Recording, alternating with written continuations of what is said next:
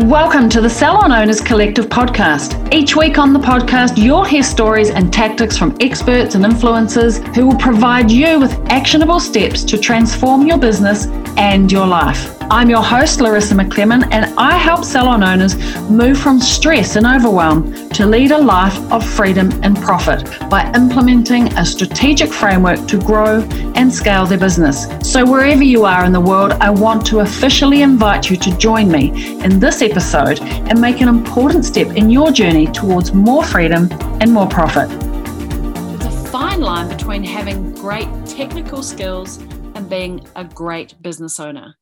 You start out as a stylist or a therapist, you're passionate about what you do, and you're good at what you do. It's enough to decide to open your own salon.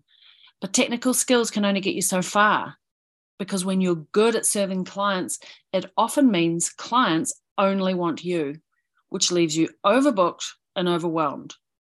You can't do it all by yourself, so you grow a team.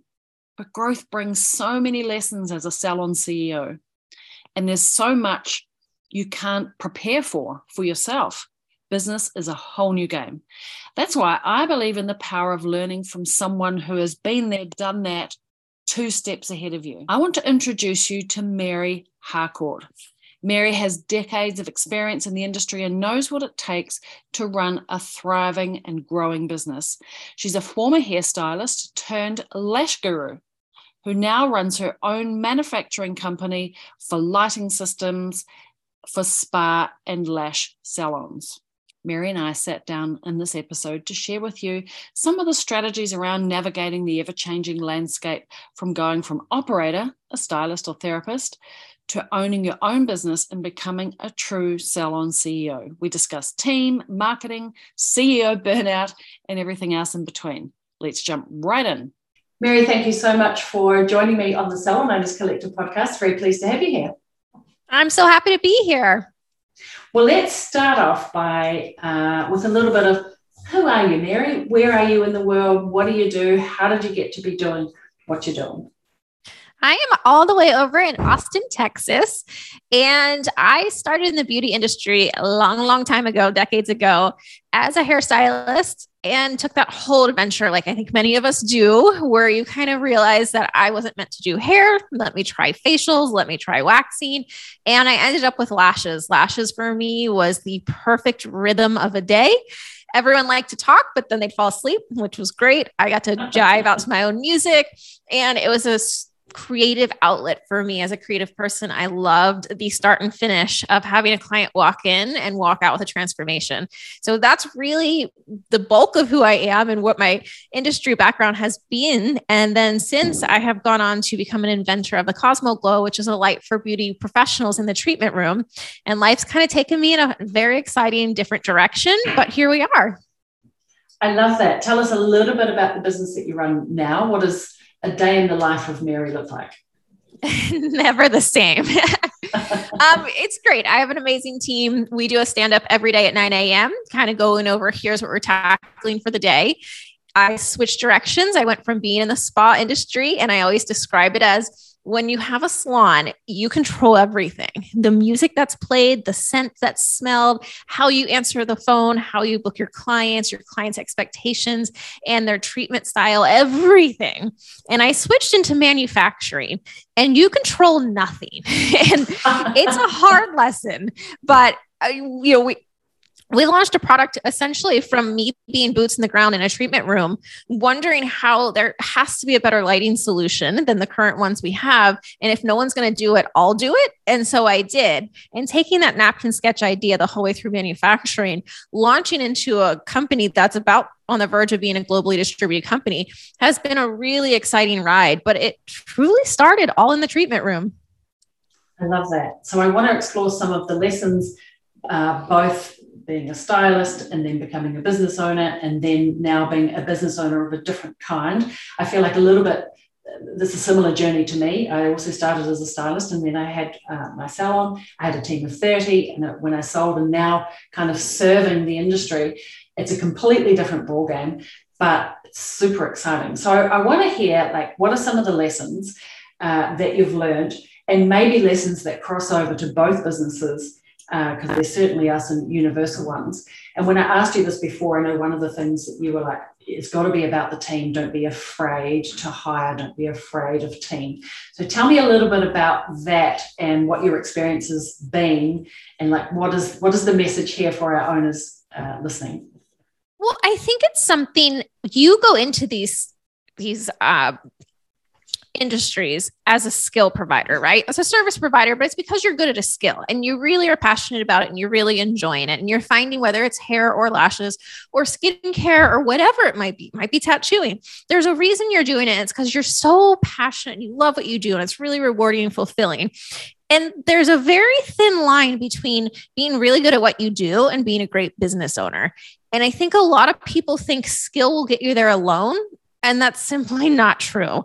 Is skill can get you on the way started, but it will not take you the whole way through. There's a lot of lessons to learn. And along that way, one of the most important lessons to learn is you're only one person and you can only do so much.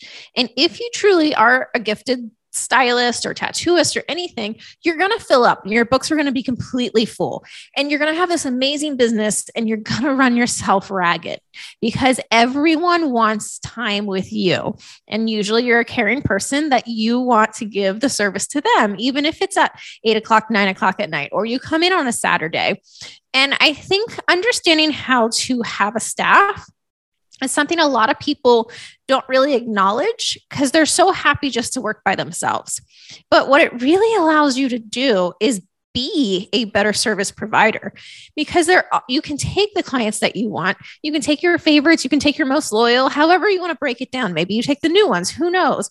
But when you allow a staff and you can grow them and you can train them, and also they have different skills and different um, areas of expertise than you will. And you guys work together as a team. Now you're running a whole business instead of you being employed for yourself. You're running a, a business.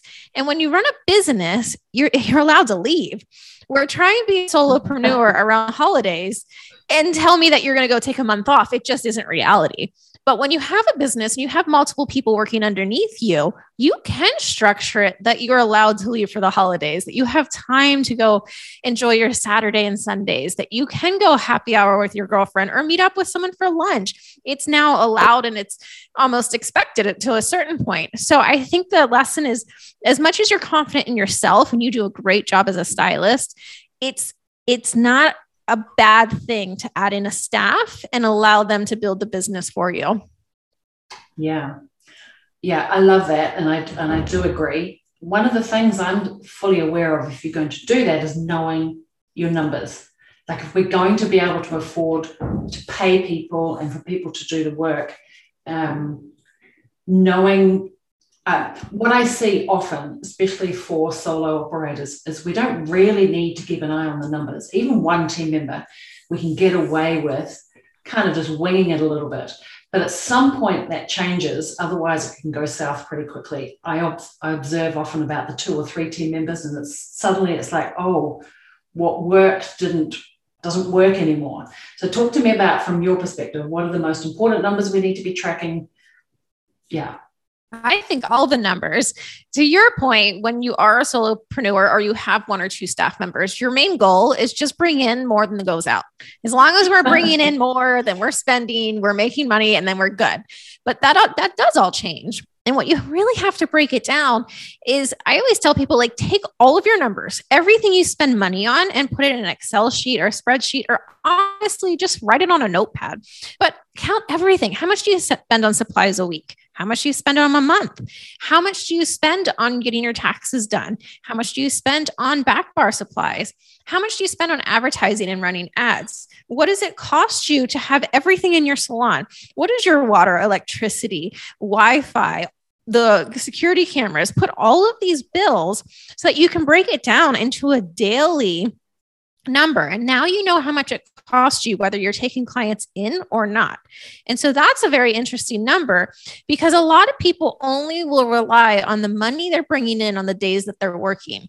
But your bills don't care if you're working or not. The bills are the same. So always understand how much it costs per day, that then you can start adding in hey, at this time we break even. If I add in one more staff member, all of that's profit. If I work one more day, it's all profit.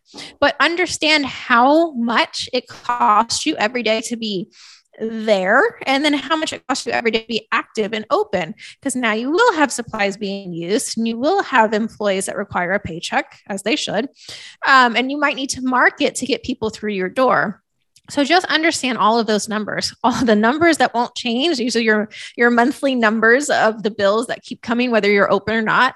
And then how much does it cost you when you are open? And that really allows you to make sure that your bases are covered flat across the board for the entire year. And you know your break-even point. And it helps you understand if you should add more staff or maybe market better to the ones you have. Maybe your books need to be more filled as opposed to hiring more people. Maybe it's let's get everyone's books as full as they can. So it just gives you a really good insight to where your business is. I, what I love about uh, that, Mary, is the simplicity of there's two numbers you need to know. What does it cost whether you're open or not? And what does it cost when you are open? Because they're different numbers. One is fixed, one is fluctuating. And then boiling it down to a daily number. Like you can't keep it more simple than that. And uh, now you've got the, your eye on the ball and you know whether or not you can spend more or whether you need to market more. Absolutely. I mean, look, your biggest one is probably your rent, right? Your rent doesn't care if you're open or not. It, it, mm. It's a steady number. But let's say you want to cut your schedule back. And instead of working six days a week or being open six days a week, you want to do four days a week. Well, those two operating numbers are different at that point because that base number doesn't change, but the amount you need to bring in on the days you're open will vary between four days and six days. So it really allows you to be the pilot in your own business and navigating what decisions you need to make to make sure that you are as profitable as you want to be.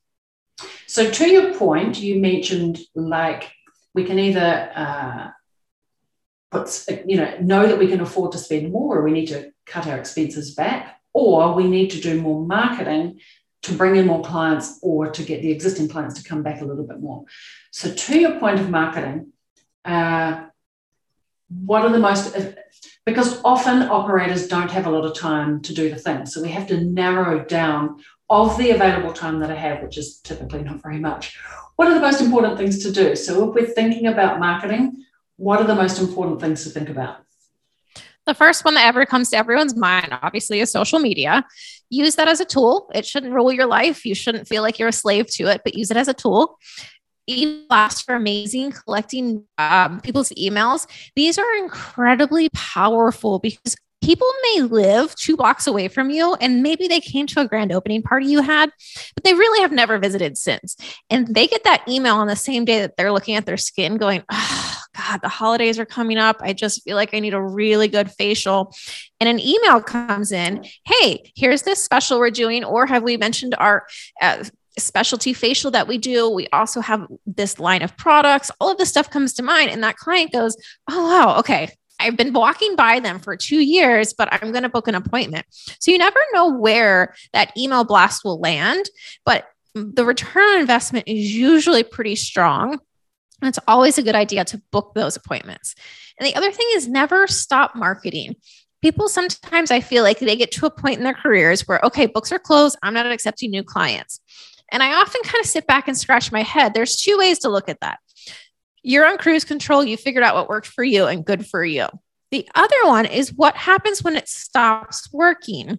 It might be that you're fully booked now, but people move. People stop getting services done. Their paychecks can be changed all of a sudden. People have babies and their, their time is much more limited. They might have multiple children that just started school again. So it's almost like putting all your bags, all your eggs in one basket when you say books are closed, not accepting a new client, because a client might look at that page and go, oh gosh, this is adorable. This is a cool place. She carries the skincare product I like. I really want to visit her. I'll book an appointment. Oh, not accepting new clients. Okay. And then you're written off. And usually it's pretty much you're written off forever because they've already decided that you're not an option anymore. We're saying, please pre-book. I fill up in advance. At my lash salon, there was a six-month waiting list. I, I would book out six months at a time with people saying, can I please get in? That's very different than saying, I'm not expecting, I'm not accepting new clients, because everyone has a late minute cancellation. I'm not going to be able to make my full set tomorrow. So sorry for the short notice that this came up. You know what? That's not a problem. I'm going to call somebody and say, my books just open up. Can you make tomorrow at two o'clock? I can. Awesome. I will see you there. And it allows you to make sure that you never have gaps in your schedule. And when it comes to money, you really don't want gaps in your schedule. You want your, your books to be as full as possible, and keep a waiting list. Keep people in the loop. Let them know, hey, I'm currently, I'm so full, I'm not taking new clients, but as soon as I can, I'll reach out to you. And if you have a staff, this is where your staff comes in. I'm not currently accepting new clients, but I've trained someone who is, and they're amazing. They're awesome. I highly recommend you book an appointment with her. And if you love her, stay with her. If not, as soon as I have an opening, I'll transfer you to me. And you know what happens? They don't ever transfer back over. By the time that happens, they've already invested in the person that you recommended. And now you just built that whole extra leg of income under your business by having a staff and filling her books or him. I love that. I feel like there's so much gold in there. I want to recap um, because there were some really key uh, takeaways. All right. The first key point here was, don't be afraid to hire, actually leveraging yourself, your time for your future by building a team underneath. Um, and ensure that you know your daily break-even number. When you've got focus on that number, that gives you power, that gives you clarity. It knows when you need to market, which is always, and when you need to cut back. Um, that, that number gives you power. Um, we talked about email marketing. Look, we all know to do social media. We all do social media, mostly, hopefully. Um, but the most powerful one, to your point, Mary, was um, the email blast and making sure we're in front of our audience all of the time, because we don't know when the, that is going to hit the right person at the right time, just at that moment.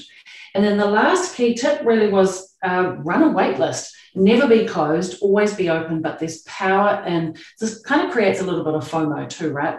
Um, I want to be part of this, I want to be let in, and it means that you've always got a list of people when you have a last minute cancellation to always be full. You're not missing out. Well, and to add to that last part is when you have a wait list and your clients are aware that you are that booked, they rarely will miss an appointment. I mean, it has to be something, an yeah. asteroid came down from true. Earth and I have to miss that appointment. If you're just l- lackadaisy about it, they're more likely to be the person that's like, oh, I knew I had that appointment, but I was at happy hour and I didn't want to leave. So I just, I missed it, but can you schedule me in this week? My clients got to a point where it was, if you accidentally missed or overslept or anything with an appointment, I physically may not be able to get you in for the next month or two. I'll try my best because I have a relationship with you and I am a workaholic, so I don't mind staying late. But it also was a very stern lesson for them of, hey, you can't just slide back in my schedule. And next time that they would come in, I would always say, I understand things happen. It's cool. Everyone has a life. No problem. Moving forward, I think you should find the best time that works for you. And let's go ahead and book you out for the next six or seven appointments so that you always have a time that works for you. And you can plan on always being here so that we don't have to do this again. And it worked. Hey, I just wanted to pop in to tell you something. Don't worry. We're going to get back to this awesome episode in just a second. Now, if this sounds like you, listen up. You have a team. You love your team, but you're sick of wondering why and wishing your team would make their sales targets. You want them to be smashing sales because it shows that they're actually looking after their clients really well. Like, imagine if you could have a way to make more from the clients that you already have, increase sales without spending more on advertising. Well, it's totally possible, and I want to help you. And I want to help you do it with ease, in a classy way. No hard and dirty sales tricks here. Ways to serve your clients, make more, because everybody wins. The team, the client, and of course, you, the business owner. Now, if you want to find out more, just D M me uh, and let's chat. I'll make a plan for you. I'm also going to leave a link for you on the show notes of this episode. All right. Let's get back to the episode. Yeah, for sure. And I think actually scripting that language and getting really clear with firm, fair, kind, with a heartbeat, but super clear and firm, uh, is really important. And if it works, share it with your team. You want them to be able to do the same. Um, Mary, I know you've got a great quote. I would love it if you would share it with us. I have a great quote from Vivian Green. Life isn't about waiting for the storm to pass. It's all about learning how to dance in the rain. And I think that applies to so much. First being COVID, we all went through it. We all went through it very differently, but we all went through it. And that was a perfect example of if you waited for the storm to pass, you're probably still waiting. If you figured out how to make something of that time, maybe it was a pivot, maybe it was a regrounding of who's important in your life or what's important of your life, but going through times in life, it's, you're going to have rain. It's going to not be as planned. And you sometimes want to wait for the storm to pass, but I think there's more power in just working with it and learning how to dance in the rain that's there now. Yeah. I love that so, so, so much. It's a really, really good one. Um, Now, normally I would say, please share with us a book or a quote or a podcast or something. I know you have a podcast, but I, uh, which I would love for you to share with us. But what are your thoughts on books? What, what's your favorite? I don't have a favorite. I am obsessed with books and entrepreneur books mostly because I think there's so much power and value in these books. If you're struggling, maybe it's your first time as a leader, you've never led a team before. There's so many books on people that have done it so well and perfected it. And they write books and it's like giving cliff notes. Here's what you do. And it's vetted and true. And you're taking their entire experience and handing it to you. And it's easy to read pages. So whatever you're going through, whatever your shortcomings are or something you're struggling with, or maybe it's something that you find that really builds you up. When I read this, I get really excited. Maybe you need that little dose of creativity or just understanding how things work. I can't really pin it to a single book. I just always believe in always learning and always growing every day. For sure. I love that. I always have a book next to my bed, uh, something on the go uh, that I can grab at any given moment. Uh, but I also am a podcast listener. So why don't you share with us uh, your podcast so we can uh, we can come off, come along and listen. I'd love that. My podcast is called Ready, Set, Glow, G L O, like my brand, Cosmo Glow. And, you know, it started as a journey. I used to be in the treatment room with people all day. So I was able to get that conversation in my room, moving into a different gear where now I'm in an office building and I don't deal with clients every day. I was missing the conversations. But what I learned is through building a brand and taking this pivot, everything that you see has a story behind it. And I want to know what that story is. How did it start? Where did you get the idea?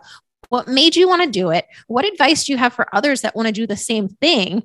And it just becomes a really great conversation, which can reach to entrepreneurs, people that have brands, idealists. Most of us are very creative people, so our minds are always thinking about something different.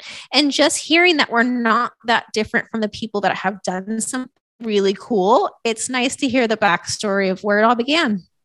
Yeah, I love that. Uh, where can we find it? What's your um, podcast address? Otherwise, we'll put it in the show notes of this episode. Yep, it's Ready, Set, Glow. I'm not sure if it has an address, but you can find it at my website, which is mary harcourt dot com. Yeah, perfect. Um, all right. Well, that was my next question. Where can we find you? Mary, mary harcourt dot com is where yep. we will find you. And on Instagram, I'm always there as well as Mary Harcourt. And if you want to check out my product, it's the cosmo glow dot com. Amazing. All right. Hey, I really appreciate this chat today and some good insights, some good takeaway tips, easy things to action. Um, it's been great. Thanks, Mary. Yeah. Thank you so much for having me. And that's a wrap. Thank you so much for joining me again on the Salon Owners Collective podcast. Mary, thank you so much for joining me. Starting your own business and navigating the challenges and unexpected bumps in your journey is something we can't always be prepared for, but I believe setting up systems and processes in your business will prepare you for unexpected roadblocks that inevitably pop up.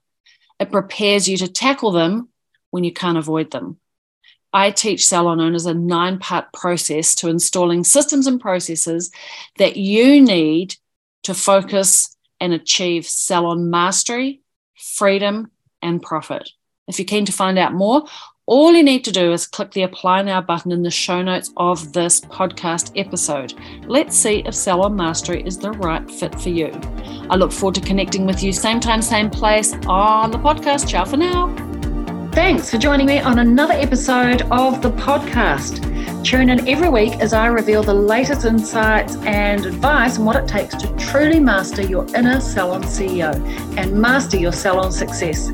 Subscribe to the Salon Owners Collective podcast on iTunes or Spotify, or visit us online at w w w dot salon owners collective dot com. But make sure to join me in my Facebook group for answers to common questions and much, much more. Thanks for listening, and I look forward to tuning in with you again next week.